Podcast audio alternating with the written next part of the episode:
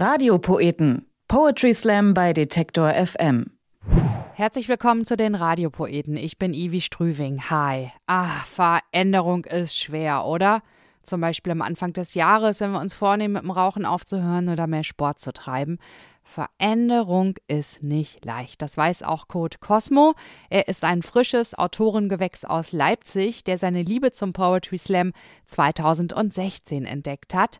Er hat sich bei uns gemeldet, mit bei den Radiopoeten dabei sein zu dürfen und ich freue mich sehr, dass wir ihn jetzt kennenlernen. Ja, eine Sache, die ich sehr mag und essentiell finde, ist, wenn ich mich, trotz dass es vielleicht auch ein schöner Alltag ist, dieser mich nicht so sehr abgelenkt hat, dass ich mich früh an zwei, drei Träume erinnern kann und mit denen auch was anfangen kann, selbst wenn sie ein bisschen abstruser sind. Und was auf jeden Fall auch sehr schön ist, wenn man sich irgendwo in die Natur begibt, am liebsten natürlich eine stadtnahe Natur und äh, da so richtig mal alle Dinge in sich selbst wahrnehmen kann und die Ruhe und Geräusche der Natur genießen kann. Code Cosmo weiß, wie viele von uns, dass Veränderung geschehen muss, im Kleinen wie im Großen.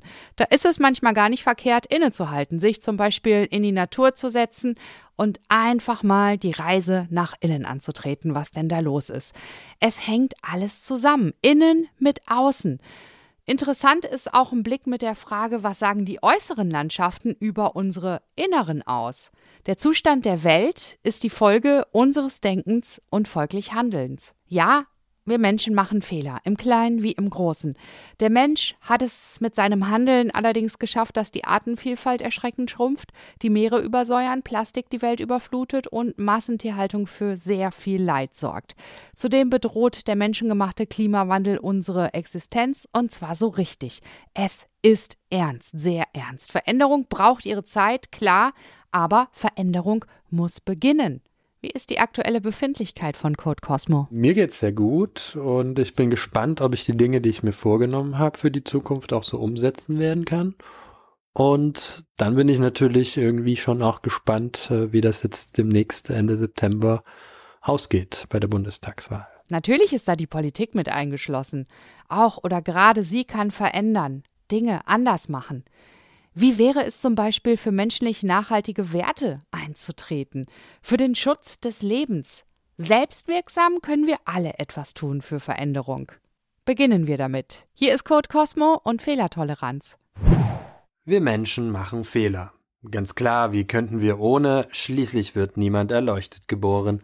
Und so passiert es bei Dingen, die hatte ich mir über Jahre hin als Lieblingsdinge auserkoren, dass sich die Erkenntnis einstellt, wow, im Grunde ganz schöner Mist. Aber wie bemerkt Mensch, was wirklich ein Fehler ist? Schließlich gibt's auf tausende Meinungen und die konträren Informationen, die dadurch all die Äther flitzen, können uns schon mal die Übersicht stibitzen. Besser nicht gleich den erstbesten Informantinnen glauben.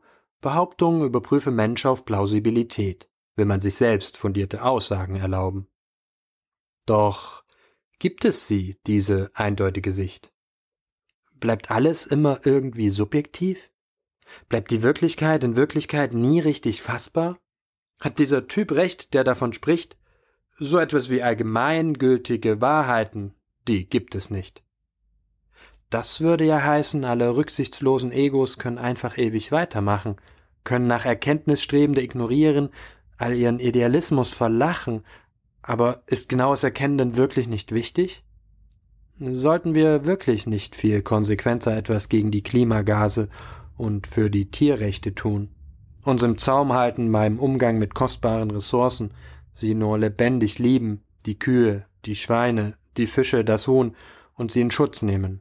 Unsere sensiblen Atmosphärenschichten, von denen Wissenschaftsexpertinnen jedes Jahr berichten, stets mit neuen Extremwertdaten beweisen, wie wir den Planeten langsam enteisen.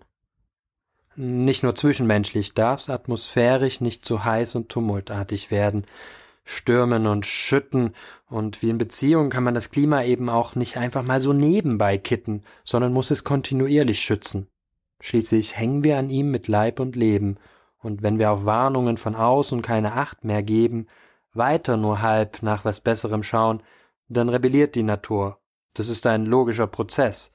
Und es wird ungemütlich wie ein ungelöstes Problem, das einen nachts nicht mehr schlafen lässt.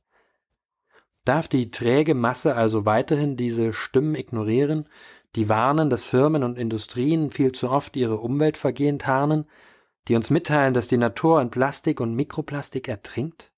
Dass jedes Abgas in den Straßen nicht einfach nur stinkt, sondern unbewusst Lungen und Nerven attackiert? Hier eine Statistik.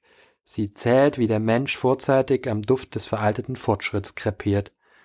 2014 gab es 80.000 frühzeitige vermeidbare Tote in Deutschland.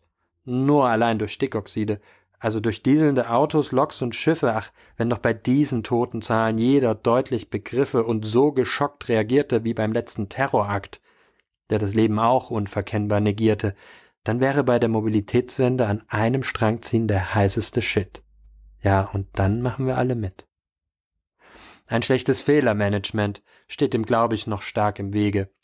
Und der vorherrschende Fakt, dass in vielen Institutionen mit kurzfristigem Blick es sich hauptsächlich um begrenztes Geld und nicht um menschlich nachhaltige Werte dreht. Ja, schon meine Mama, die meinte früher immer zu mir, Veränderung, die braucht ihre Zeit. Der Mensch ist eben ein Gewohnheitstier. Und nicht zuletzt kenne ich das ja auch von mir. Und ich merke, ich muss mit mir selbst um Veränderungen kämpfen, sah öfter auch mein Budget meinen Tatendrang dämpfen, dennoch ein Ziel behalte ich fest im Blick, mich dem Optimum Schritt für Schritt anzunähern, und ich merke, dass auch mit recht wenig Geld, aber organisatorischem Geschick sich gute Entscheidungen fällen lassen. Verzichten auf pestizierte Nahrung zum Beispiel, zurück zu naturharmonisch höheren Klassen. Doch Dieselmotoren treiben auch die Prozesse für meine Lebensmittel an. Ob Mensch an diesem Zustand nicht auch noch etwas verändern kann? Da, da ist meine Zukunftsvision. Ja, ich glaube, das wäre echt genial. Jede Stadt hätte folgendes. Eine von Bewohnerinnen selbst organisierter, richtig dicker Streifen grüner Felder außen drumrum.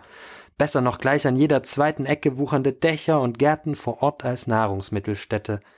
Kurze Wege, Versorgung zu Fuß, mit Lastenrad, E-Mobil und Co., direkter Kontakt zu Nahrung und Nachbarsmensch. Ist das zu utopisch? Warum nicht weiterdenken, sehen, dass wir als Gesellschaft uns zu sehr an echten Alternativen beschränken, vom Kleingarten für jeden hin zu mehr Gemeinschaftsgärten, weg vom jeder kocht nur sein Süppchen, nein, wir kochen öfter für alle. Jeder hat doch Zeit für ein, zweimal die Woche ein Stündchen mit der Gartenkralle. Reformen in diese Richtung, die politisch stützen, sind seltenst zu sehen. Was ist los mit solchen schönen Ideen? Werden sie einfach zu wenig in die Parlamente gewählt? Sicherlich erkenne nicht nur ich, dass sich der Fortschritt mit einer altbackenen Kanzlerin quält. Erinnert ihr euch? Vor ein paar Jahren, Volkswagen, die hatten ganz mies mit den Abgaswerten getrickst und die Politik wissend zugeschaut, bis der Damm des Verschleierns irgendwann brach. Fehler zeigen sich früher oder später, denn das Schicksal ist gar kein mieser Verräter und gibt auch wirklich niemals nach.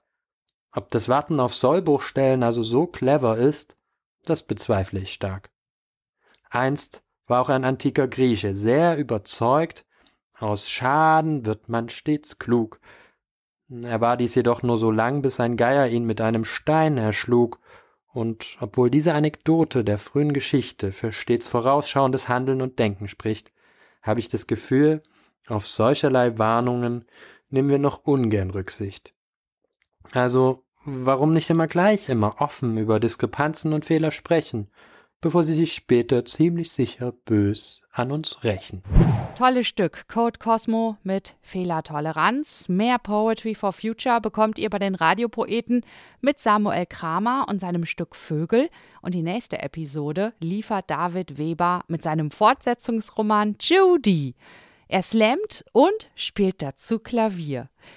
Diesen und weitere Podcasts von uns beim Podcast Radio Detektor FM könnt ihr übrigens auch ganz bequem über euren Smart Speaker hören. Bei Google Assistant fragt ihr einfach die Detektor FM Action nach. Hey Google, öffne Detektor FM und spiele neue Podcasts. Bei Amazon Alexa fragt ihr den Detektor FM Skill einfach nach Alexa, öffne Detektor FM und spiele neue Podcasts. Radiopoeten. Poetry Slam bei Detektor FM.